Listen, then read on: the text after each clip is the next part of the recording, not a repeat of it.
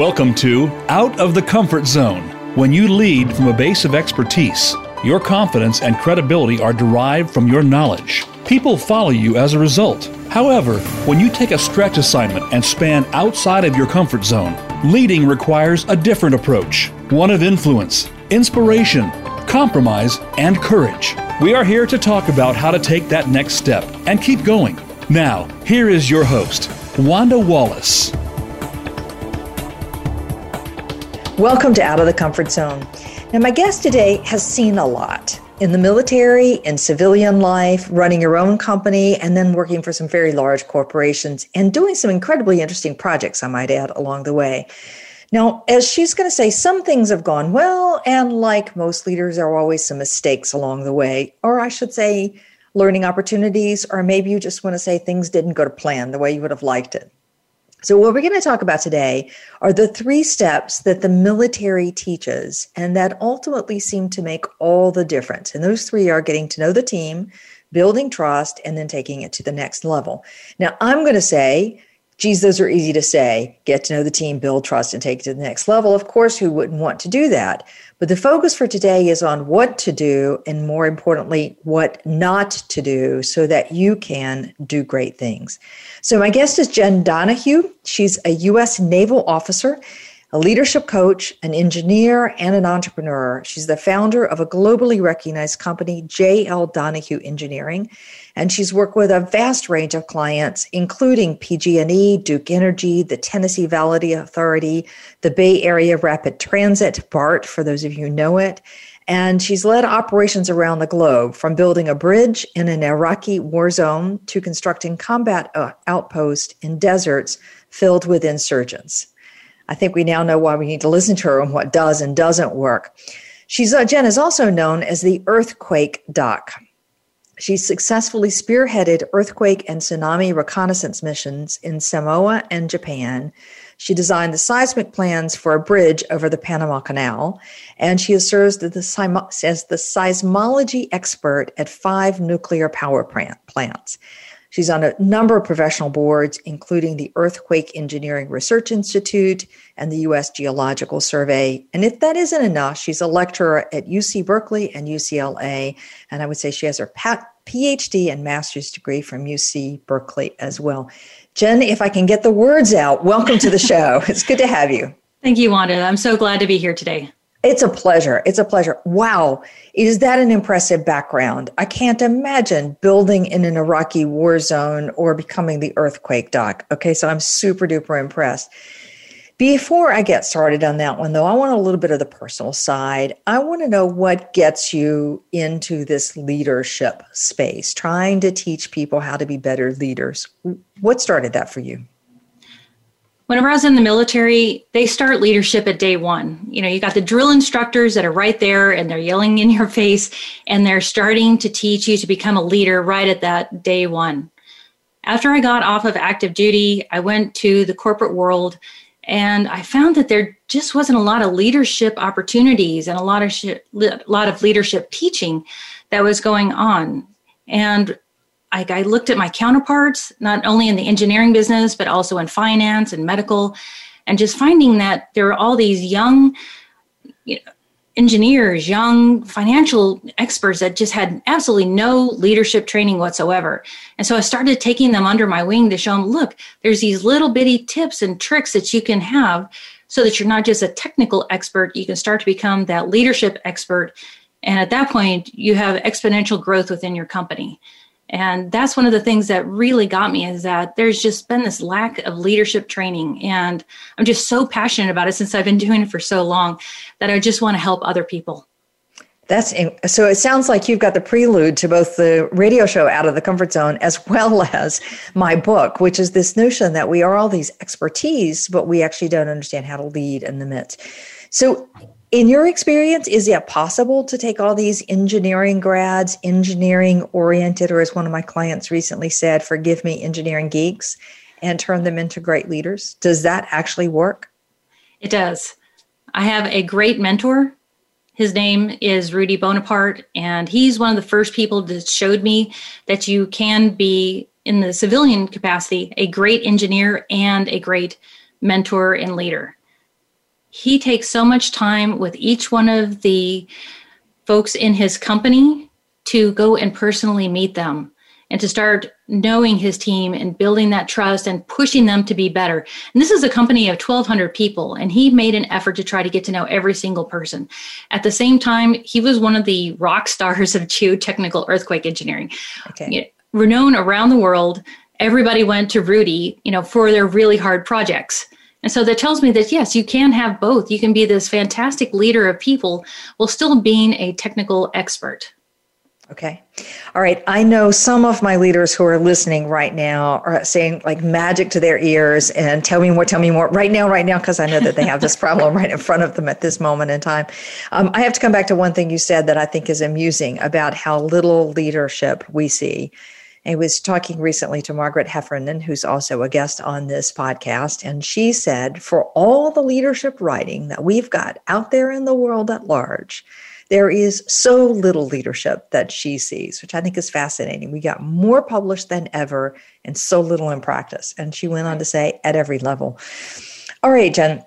Now, when I was titling this show, I started to say, be a great leader. But you have a particular mantra that says, do great things. Why do great things? What's that about for you?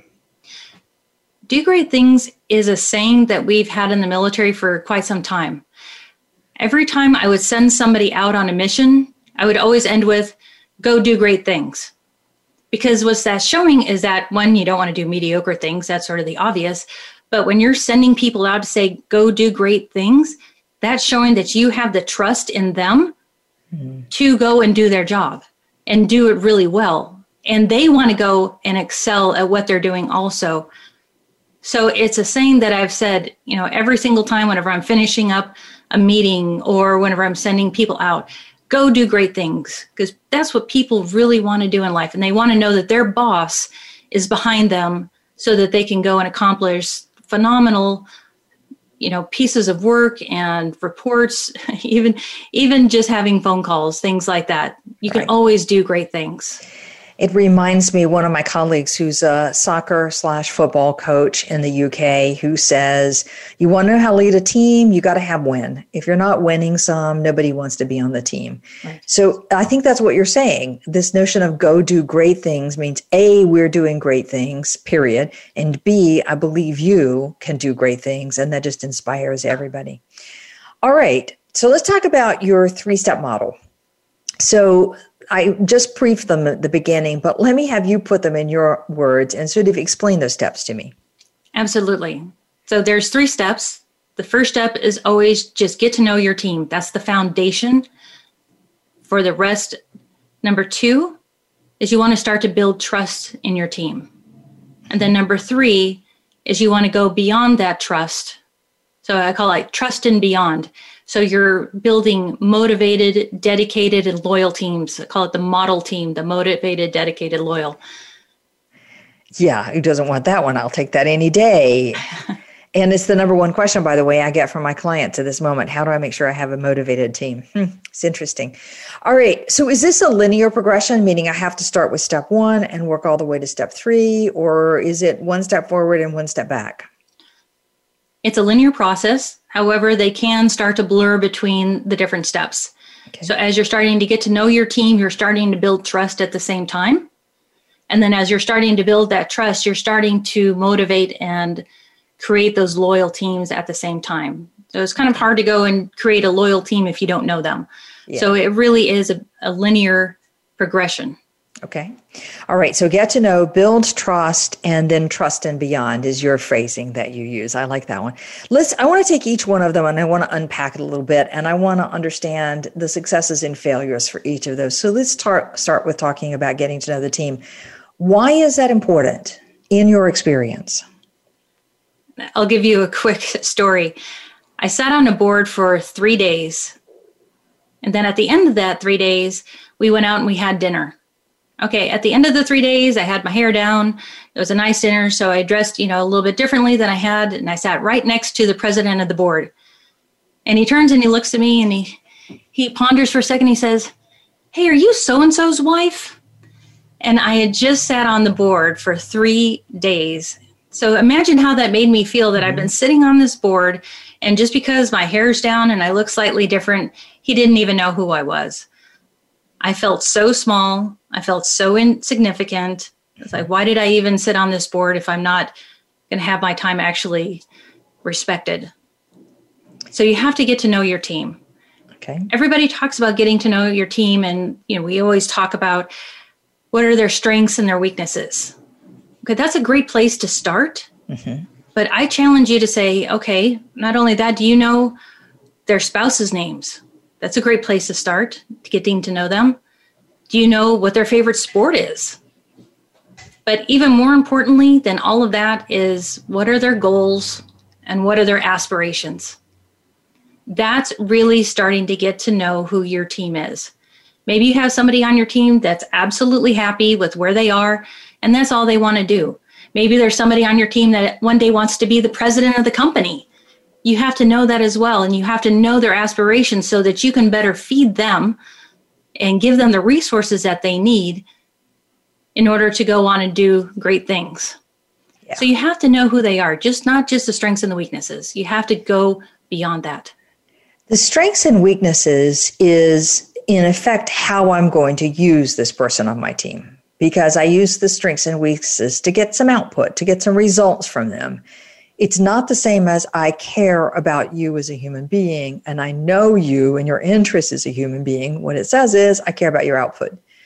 Right. And what you're talking about is going beyond just their output and knowing them as individuals, as Absolutely. beings, and their total interest, not just their work interest. Fair? That is a very fair statement.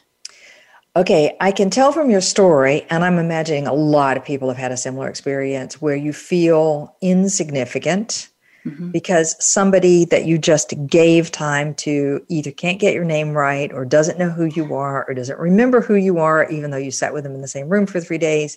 Yes, been there. I think we all have been there in some form or another.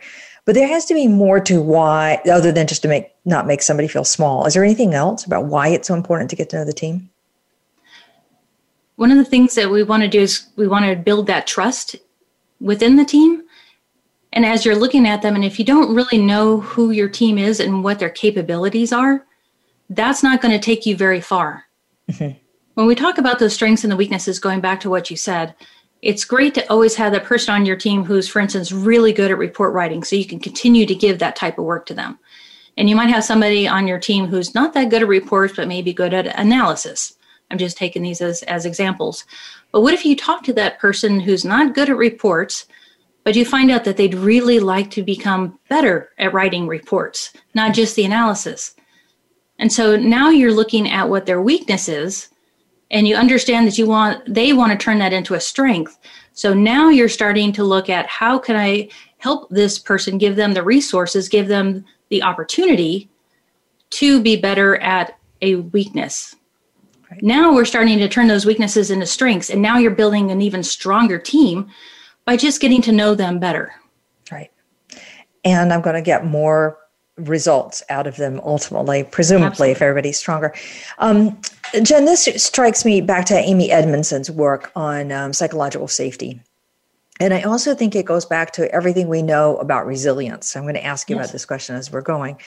And the number one bedrock for all of that is if the team doesn't feel like you care about them as human beings, you can chuck out the psychological safety, meaning I there's no way I'm going to tell you what I really think or what I'm really worried about or what I think might go wrong if I don't think you care as my manager. And number two, you can't build resilience. And I'm going to add another third one. Um, Kim Scott will say, and you can't give good feedback any rate, because if you're not giving me feedback out of a place of caring, then it's just brutal. So is that the same concept that you're talking about here? I think it is. When we talk about resilience, I believe resilience is something that can be built. And especially in the times that we have right now, we have to build resilience in our teams.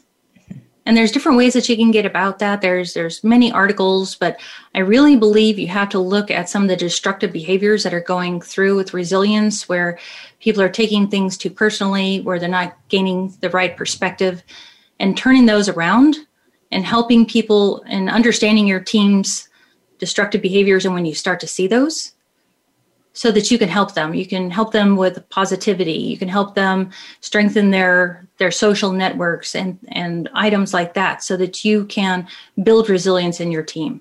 Okay. Okay. All right. So building the resilience. Now, one of the questions that I'm getting from every manager I talk to, um, the first question is, how do I show people that I care when we're all remote? I don't see them face to face. And quite honestly, even if we were all in the office, you still didn't see them very much face to face because you were probably traveling all over like crazy and going to meetings yourself. So, what tips do you have beyond just the how are you doing today formula to really get to know people, get to know the team in a way that's going to make a difference? One of the great examples that I just recently came across is a friend of mine whenever she would have her weekly calls with her staff, uh-huh. she would have that call, but then she would also break it apart. And then she would call the person and just talk to them as a person for 20 minutes. Just, hey, how are you doing? How was your weekend?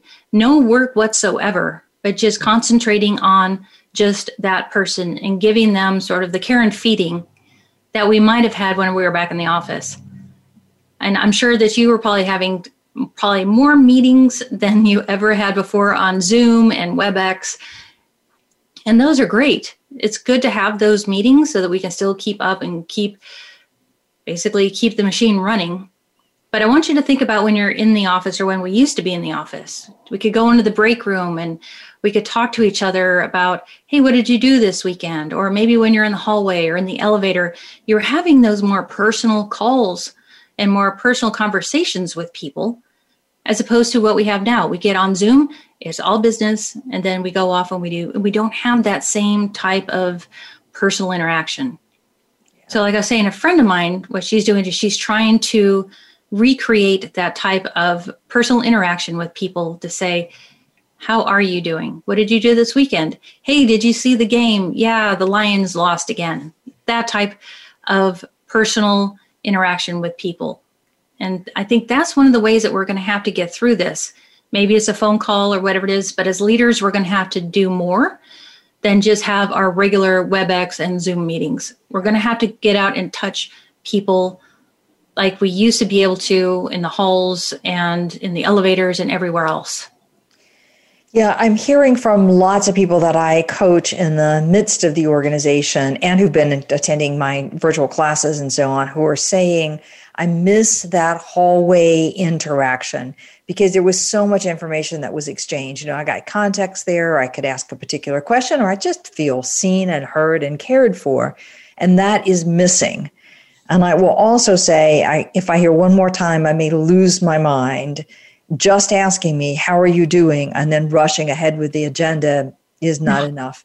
As one person said to me recently, if you don't know by now that I've lost three relatives in this pandemic, then don't ask me how I'm doing. like that's just so it's knowing that. Okay, Jenn.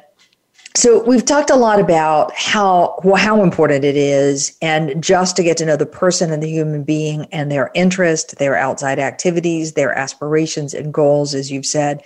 So let's take it to that. Um, oh, I have one more question for you before I take it off to the trust.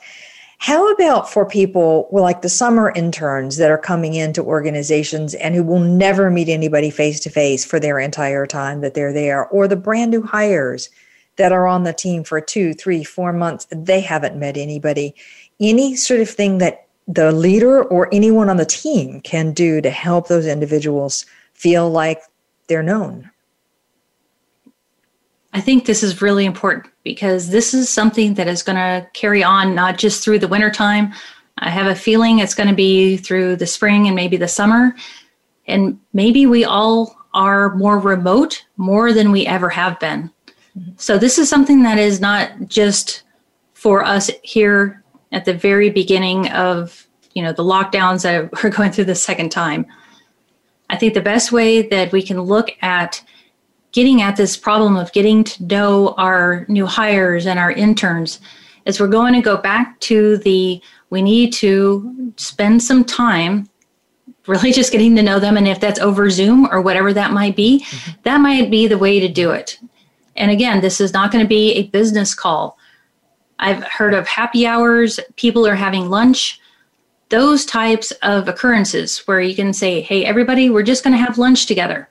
Everybody bring your sandwich and let's just talk and get to know each other. Go forward and say, you know, hey, hey, Bob, hey, Jane, you know, we understand that you're new to the company. Tell us about you and we'll tell you about ourselves. Mm-hmm. And that's starting to open things up and people are becoming more vulnerable when you start mm-hmm. to mm-hmm. explain who you are and your passions. But you have to have somebody to help facilitate that.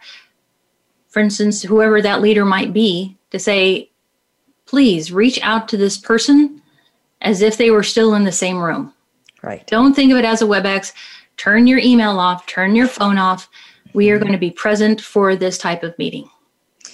Well, I think the most important thing you've said in all of this is the separating of the business tasks from the get to know you task and not throwing the get to know you into the 30 seconds before we start and it's a fake question, but being intentional about that. Absolutely. All right. So having done that one, let's move to the second one, which I think is the where it to me it strikes as easier said than done, the building of trust. So what have you found works and more importantly, what doesn't work on building trust? What I found that works for trust is again going back to a bit of vulnerability mm-hmm. and going and asking your team what they need to be successful. So that's a piece of it. You know, maybe they need a new piece of software, maybe they need a new chair, maybe they need something for their home office. But you have to go first. They always say that trust is a two-way street into which it is, but you have to get on the on ramp first. so you have to get on the on ramp and you have to show that you trust your team.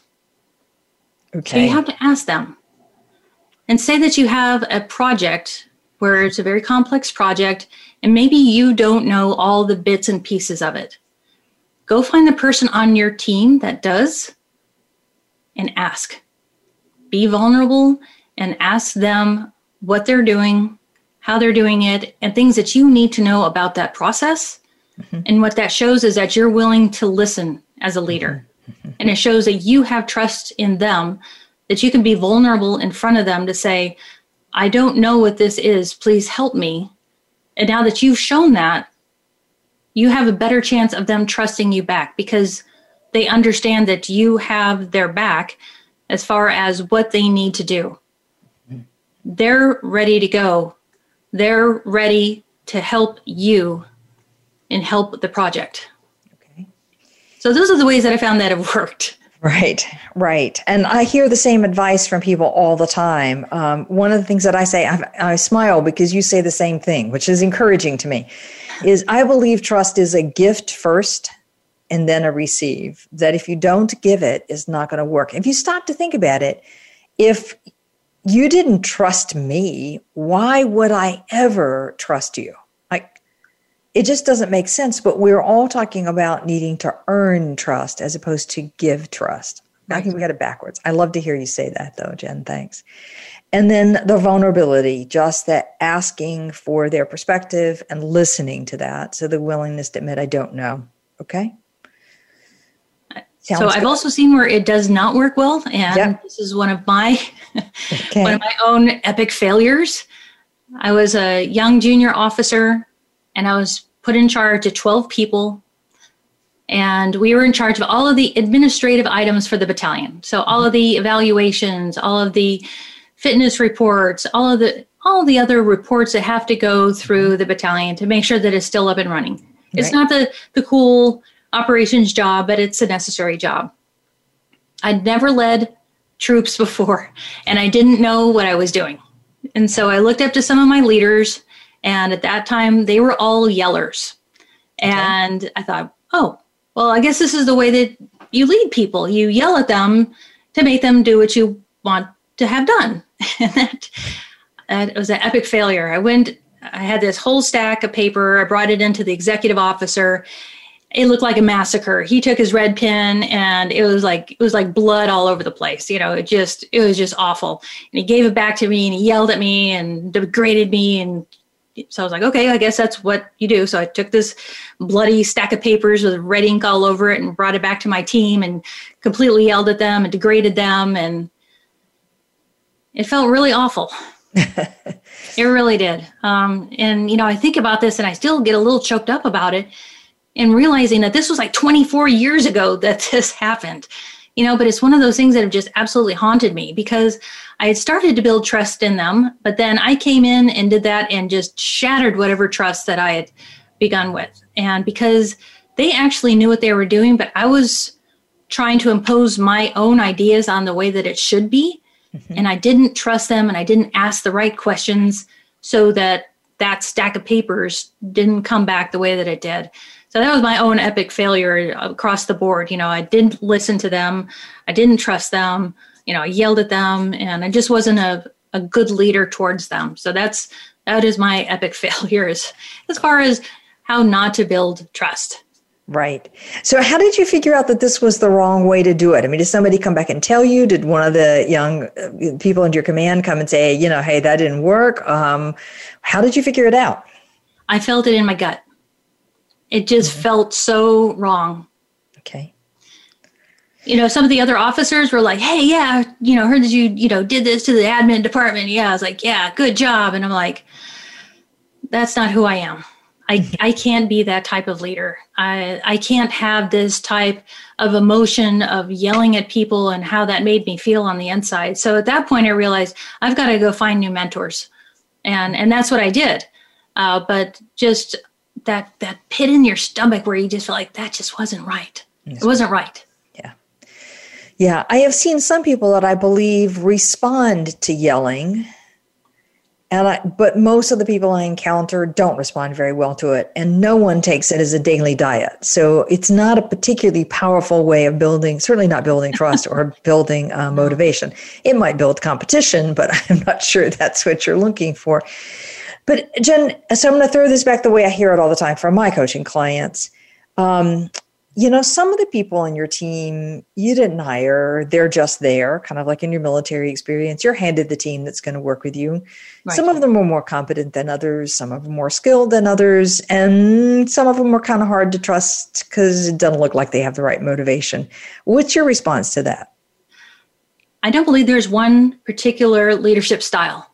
Okay. What you've just described to me is a whole spectrum and what you have to be comfortable with as a leader is identifying those different people and their different characteristics, and then understanding how to reach them. Mm-hmm. so I look at it as a spectrum that, you know, on the one side, you have that person where you have to stand up very tall, you have to speak very directly, you have to look them in the eye, and you have to tell them, this is what we're going to do. And so for some people, they're like, okay, yeah, got it, I understand. But if I go to the other side and I have that same type, I'm going to send that person crying to the bathroom. And that's actually happened, you know, not to me, but to a fellow officer just recently. And I'm like, you can't do that. You know, you have to pick up on these small nuances from different people and what they respond to. And you have to become mm-hmm. comfortable to say, okay, when I talk to this person, I have to be a bit softer and because I want to get through to them. If I'm being too harsh with them, they're going to shut down and they're not going to hear what I'm going to say, and that's going to be absolutely ineffectual. I have to basically tweak my leadership style for different people knowing what they're going to respond to. Okay, so what you're talking about is an ability to, I'm going to use a classic phrase, read people. Yes to understand where people are coming from. Maybe we won't call it emotional intelligence and pick any label you want. But if my entire training has been around the science and the mathematics and the analysis and the engineering, to go back to where we started this segment, how do I come to understand one person's needs and expectations from another person's needs and expectations? That's a great question. And it takes time. I find that if I listen first, if mm-hmm. I ask questions, and if I do a really good job of listening, I can start to pick up just in body language and their response what they most require as far as guidance. Mm-hmm. Especially as engineers, uh, we are all very, we're pretty square. Uh, we're all, we're also a bunch of big nerds. We really are. Um, and I know the most engineers don't do well with people yelling at them. It's just okay. one of those things. There are some that do, but a lot of us really don't. And but you have to, like you said, emotional intelligence. look at the person, look how they're reacting to just a normal conversation, and you'll start to pick up on that. Watch them on, I guess I would say the hallways, but we don't have hallways these days. So watch them on Zoom or just see how they're reacting. It it's actually not as hard once you understand what to start to look for. Mm-hmm. And I find that that's the best way to get across to people. Okay. All right. I still feel like we need you sitting beside us, coaching us on did you see that facial expression? Did you see that period? I will give you one hint. Um, it's uh, Sandy Pentland, Alex Pentland's research that I am just now massively in love with. You can tell that we're in a little bit of synchrony because our body languages will be mirrors of each other. As we're sitting at a table, you know, our hands will be at the same place. We'll both be holding a pen in our hands. We'll both be gesturing in the same kind of way. We'll both be sitting in the same angle at a chair or legs crossed the same. And it's like it's a complete mirror. Now, it's harder on virtual to see all of that mirroring, but you sure can start to see it in the room when people are not on the same page and they start to uh, uh assume the opposite body posture of other people in the room. It's a place to begin to look, I guess, if you can just tune into that and use it as a piece of data, I would say, for the engineers in the crowd. Wow, Wanda, that's that's a beautiful way to put what I just said. I would let you say it first. Beautiful. That was absolutely beautiful. Well, it's easier. Yeah, I mean, and I find also people need a taxonomy. You need to know what am I looking for, especially if I'm not particularly skilled at it, to begin to see or people react in the way I'm not reacting. Okay. Absolutely. Cool. Um, I have one last thing to say about um, engineers, if I may. So I'm going to speak about you and your profession, and this is your chance to tell me I'm wrong. So that's the this is the deal here, in my direct style. Um, I find that many times engineers need a bit more space to think. That if they don't have, because we want a fast answer always, and not everybody, they want to think through it. They want, like, mistakes happen when I don't have time to think through all the pieces of it, and we get impatient with them. What's your perspective on that view? I think you're absolutely correct. Uh, when we look at a classic model, a lot of engineers are introverts versus extroverts, and the introverts are people who like to think about their answer before they speak, as opposed to extroverts who like to speak and think at the same time. And if you really go back through and look at a lot of engineers, most go towards the introverted side where we like to think about, solve the problem in our heads, and then speak. Mm-hmm. And so that's absolutely true. However, I've found that a lot of engineers that work on construction they're a lot more extroverted and they are a lot better at thinking and speaking at the same time. Mm-hmm. And so that's one of the things that I've noticed, especially about engineers. We'd like, we really like to have the answer before we say anything. So yes, we do like to stop. We like to take a breath. We like to give it maybe five seconds, and then we'll give you our best answer. Okay. All right. Perfect. I one of my engineering friends says, and I always remember him in my head when he says this. It's like when I'm working with electronics, you have to take it slower. So you step through each piece because stuff can really blow up when you're working with mm-hmm. electricity. and it just echoes in my head that need to methodically one, two, three, because it's not how I work for sure. It's a reason I didn't become an engineer. All right, Jenn, great conversation. My guest today is Jenn Donahue. She's a U.S. Naval officer, a leadership coach, an engineer, and entrepreneur. She's the founder of J.L. Donahue Engineering. And as I said at the beginning, she's done some amazing engineering things, like building a bridge in an Iraqi war zone or being the earthquake doc or um, doing the seismic plans for a bridge in the Panama Canal, and our list could go on. When we come back, we've been talking about the three steps that Jenn learned from the military and from her own experience for building great teams. It's not about building great teams, it's about getting great things done. So, one is the power of getting to know people at a personal level. And the second one is building this trust, which I should say is not building so much as it is giving. Now, when I come back from that, I want to talk about the gold dust, which is how do you go to trust and beyond the motivation, the loyalty, and the dedication? And we'll be right back.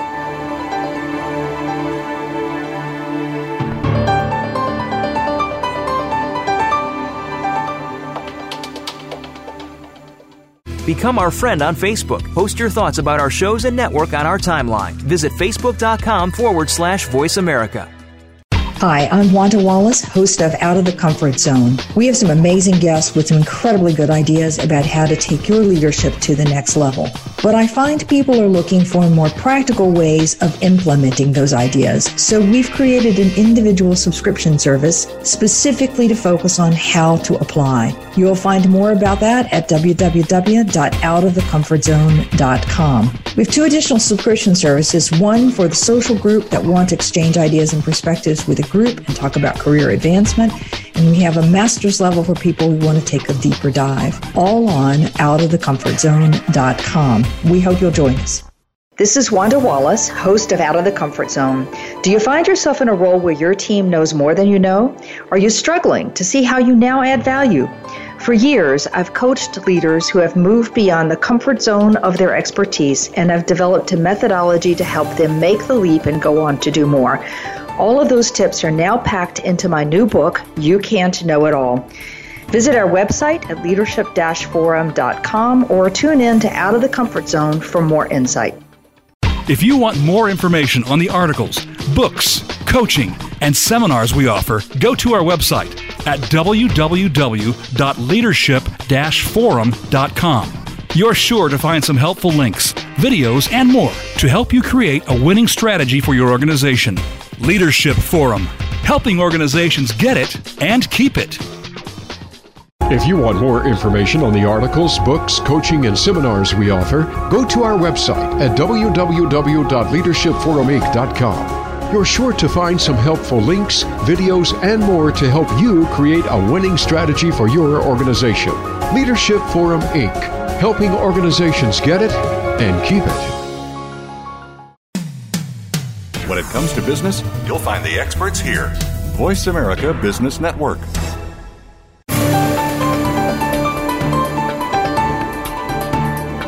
You are listening to Out of the Comfort Zone.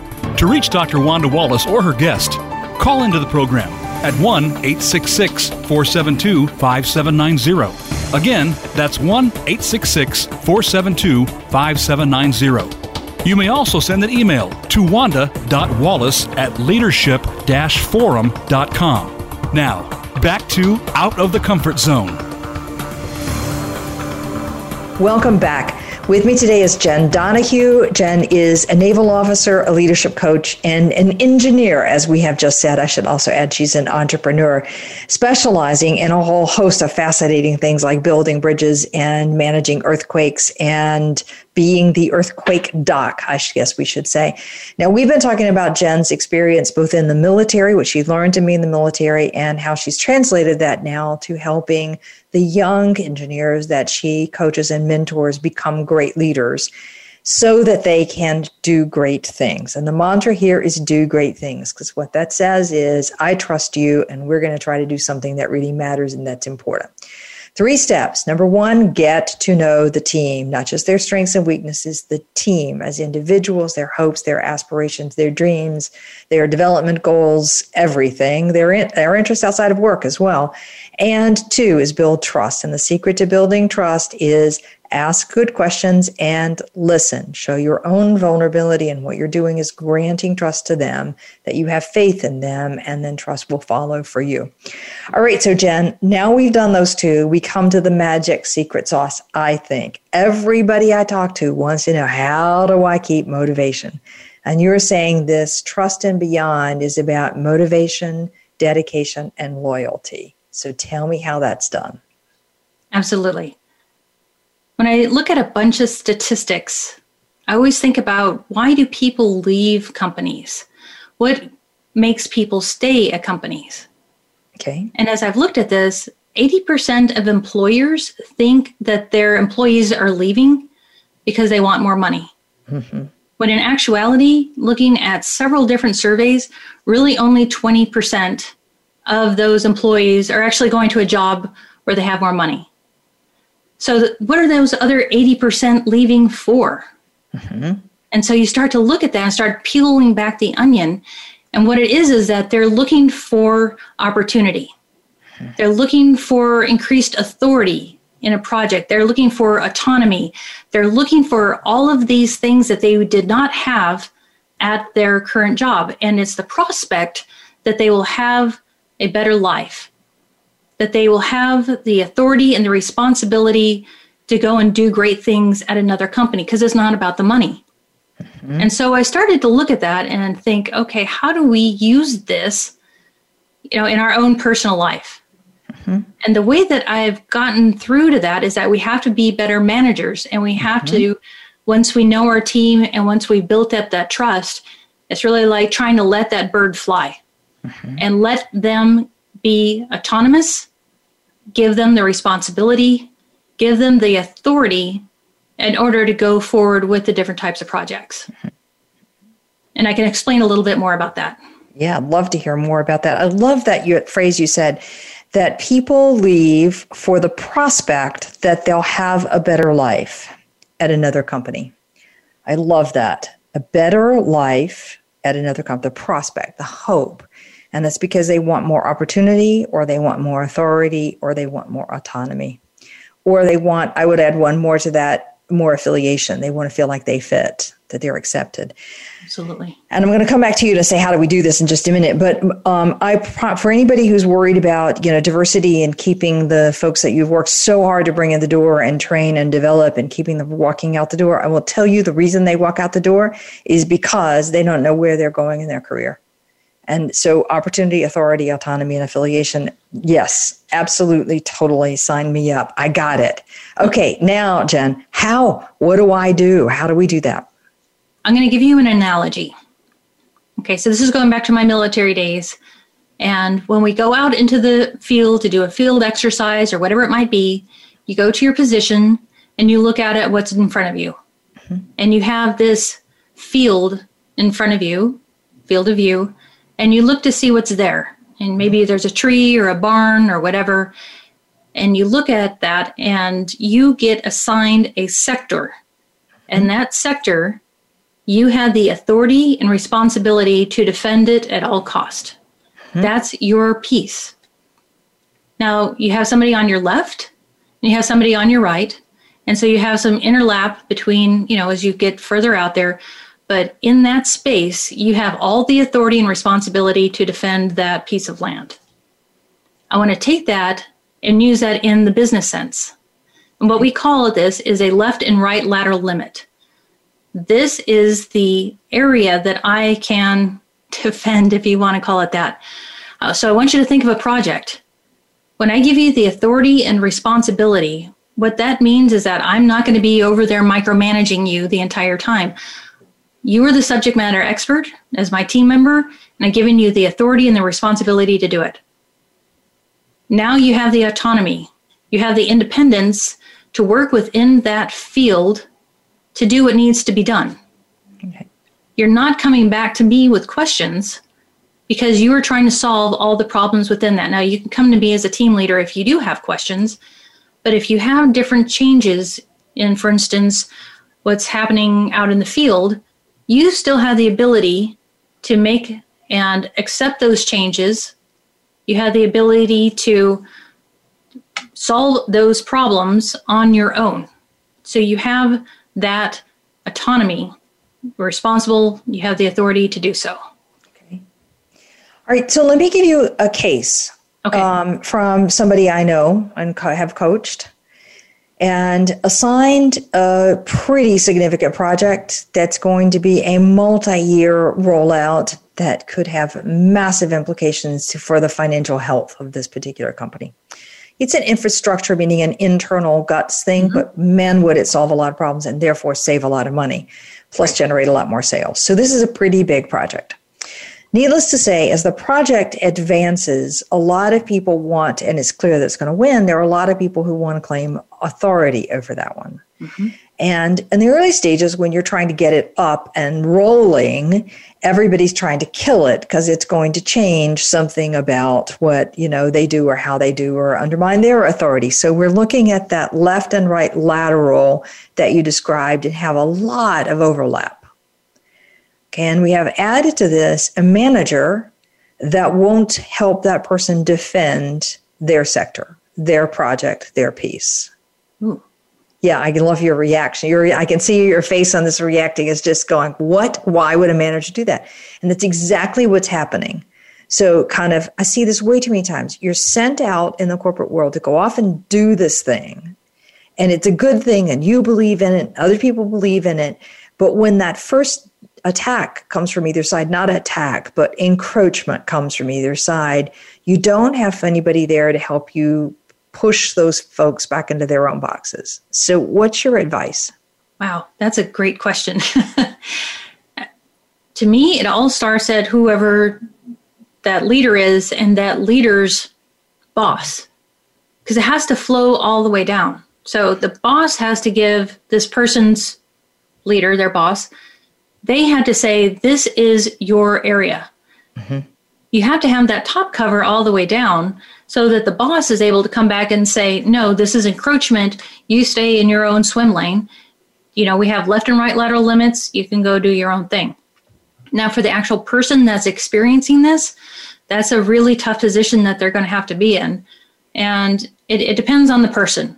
If the person's strong enough to stand up and say, no, this is my sector, this is my authority, my, my responsibility, and they're able to convince the others that they shouldn't be encroaching, that's one piece of it. However, if it's much bigger than that, I think that's when you really have to have that top cover from your boss to still delineate this is your left and right lateral limit. It might come to the point where you have to bring those left and right lateral limits in a little bit due to politics from the office right. or whatever it might be, but still try to maintain as much of that original sector as possible. But really, for the person that's on the ground, you know those sectors aren't necessarily given you don't create those sectors your boss creates those for you yeah i think one of the frustrations that i see regularly is that the lanes are not clearly defined that there is massive overlap between and people are doing the same work in different parts of the organization and boy does it get frustrating and disappointing and a whole host of everything else so it's hard and I know a bunch of managers who kind of hedge their bets. I get this person to do it, and I get this person over here to do it, and I get a third person over here to do it, and one of them will come up with a good solution. But what you're doing is demotivating everybody in the mix. Absolutely. Okay? That doesn't sound like somewhere I'd want to work. well, I think most people would agree with you on that statement. And we're right back to 80% of people walk out the door because they believe that there's a prospect for a better life out there, which has more autonomy, more authority, um, and whatever else it was we said with it um, opportunity and affiliation, I think I said. All right, what else do you see, Jenn, that makes this difference in sort of taking this the trust and beyond? Um, for the motivation, the dedication, and the loyalty. So we got the lanes, we got that concept. Correct. So this is, it all rolls together. So as the leader of people, you want to make sure that they have that authority, responsibility, opportunity, and inclusion, right? Mm-hmm. So you have to give something up.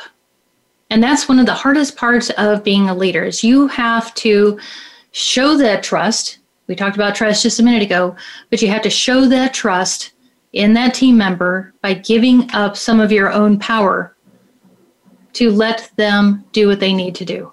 And that's one of the hardest parts of being a leader because it's so easy to, and I'm, I'm, I'm one of the worst people with this too, is like, I want to do it myself. I can do it.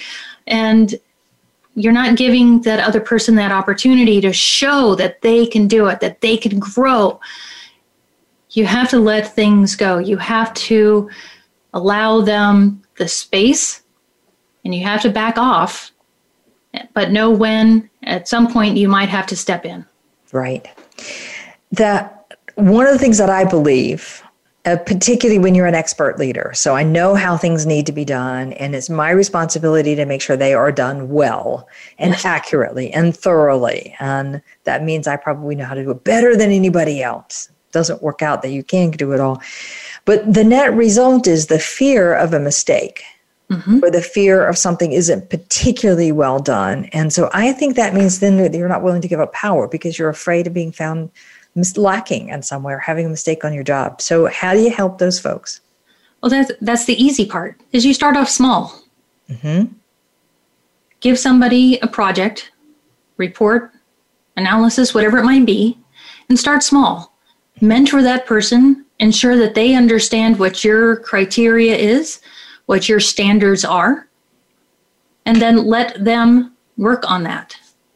Now, check back from time to time as they're in that learning process to make sure that it's still coming in at your expectations. And like I said, I, I, am still like one of the worst people in this, and it's something that I have to do all the time and remind myself of if I'm giving something to somebody and saying, I need you to get this done. Am I giving them the proper information of how, not necessarily how I want it done, but the expectations of how it should be done? Okay. Now, what if you have unreasonable standards? I mean, you've got 30, 20 years of experience doing this, and you just hired somebody who's got three. How do you handle the expectations of what they can realistically be prepared to do on their own? I think you need to talk to them and understand what their capabilities are. So go through a bit of an interview process. Do you understand this process? Do you understand this analysis? Tell me how you would do it and start getting that feedback from them. Understand what their limits are and then start there. Now start to push those boundaries out, you know, as they're starting to get better and really start to you you know that you're good to a certain baseline. Once you got that, push that boundary. Push it as fast as you can because now they're getting to understand like, oh, this is a bigger project. I know how to do this and oh, I'm really kind of stretching myself, but still give them the training so that they're not just falling flat on their face and giving you an inferior product. But start at a baseline and then just push push as fast as you can as fast as they're able to keep up okay all right. I love what you said in this part jenn. So if i just sort of try to go back and summarize the tidbits for me that just kind of rang true. In this when i'm trying to push beyond trust to the motivation the dedication and the loyalty that kind of where we really get great things done. I've got as a leader to give up something, and that's a bit of my own power to grant it to somebody else and show trust in them. Yes. And I'm going to do that a little bit by defining the lanes fairly clearly. So here's the thing that you have the authority over small lanes if you're just getting started, wider lanes if you've got some more experience. And then you said here, I'm going to start with paying really close attention to what your capabilities are if I'm leading you. And I'm going to do that by asking a bunch of questions. Do you understand this? Do you understand that? Do you understand something else? How would you do this? Walk me through the steps that you would see. And I see where your boundaries are and what you can do. And I let you go up to that boundary. And after that point, what I want to do is start pushing that boundary out as fast and as hard as I can. But I start with a base of knowing that in this boundary, we're all in great shape. Fabulous analogy, Jenn. I love it. Thank you. To lead, I have to give up some of my own power wow, is that a powerful statement? And then my second favorite statement of the day is this notion that people leave for the prospect that they can have a better life. I just think that's a great way to describe it. All right, Jenn, I want to end, end with one closing question, which is, and you got a minute and a half to answer it. Okay. What takes you out of your comfort zone? I'm out of my comfort zone whenever I am confronted with something, uh, like like a confrontation. Okay. I grew and up in a family um, where nobody confronted each other, and so it was a very new thing for me. Everybody got along, and if you didn't get along, then you were passive aggressive about it. so, so I have a hard time with confrontation, and the way that I've gotten through that, and, and I think the military has helped me the best with this, is being able to stand up, understand who I am, have faith in who I am, in order to go forward and have that discussion, however hard it might be and going forward with that. But I'm just because for 20 years of my life I was not used to confrontations. That's what takes me out of the comfort zone the most. That I have to remember, no, I'm a strong person. I am ready and I can go and tackle whatever it might be. Okay. And I love that you started with I have to stand up because the stand up is that physical thing of I can stand up, I can do this, I'm going to have the courage to have this conversation, and I'll lead from my own strength. Fabulous. Jenn, what a pleasure. Sadly, we are out of time. My guest again today is Jenn Donahue. As you've heard, she's a U.S. naval officer in the reserves at the moment, a leadership coach, an engineer, and an entrepreneur. And she is the founder of the globally recognized J.L. Donahue Engineering. And she works with all sorts of different clients on engineering projects, building bridges, constructing combat outposts, um, and is known as the earthquake doc in various parts of the world, having worked on some ma- rather amazing uh, earthquake projects. Jenn, thank you for being a guest today. Thank you, Wanda. Really appreciate your time today. It was great fun. Join us next week for more wisdom and getting out of your comfort zone. And if you'd like to know more about how Jenn puts all the three of these steps into practice, join us at our brand new subscription service, outofthecomfortzone.com. Thank you for joining us today. Tune in for another edition next week with Dr. Wanda Wallace on the Voice America Business Channel. Reach outside your comfort zone this week.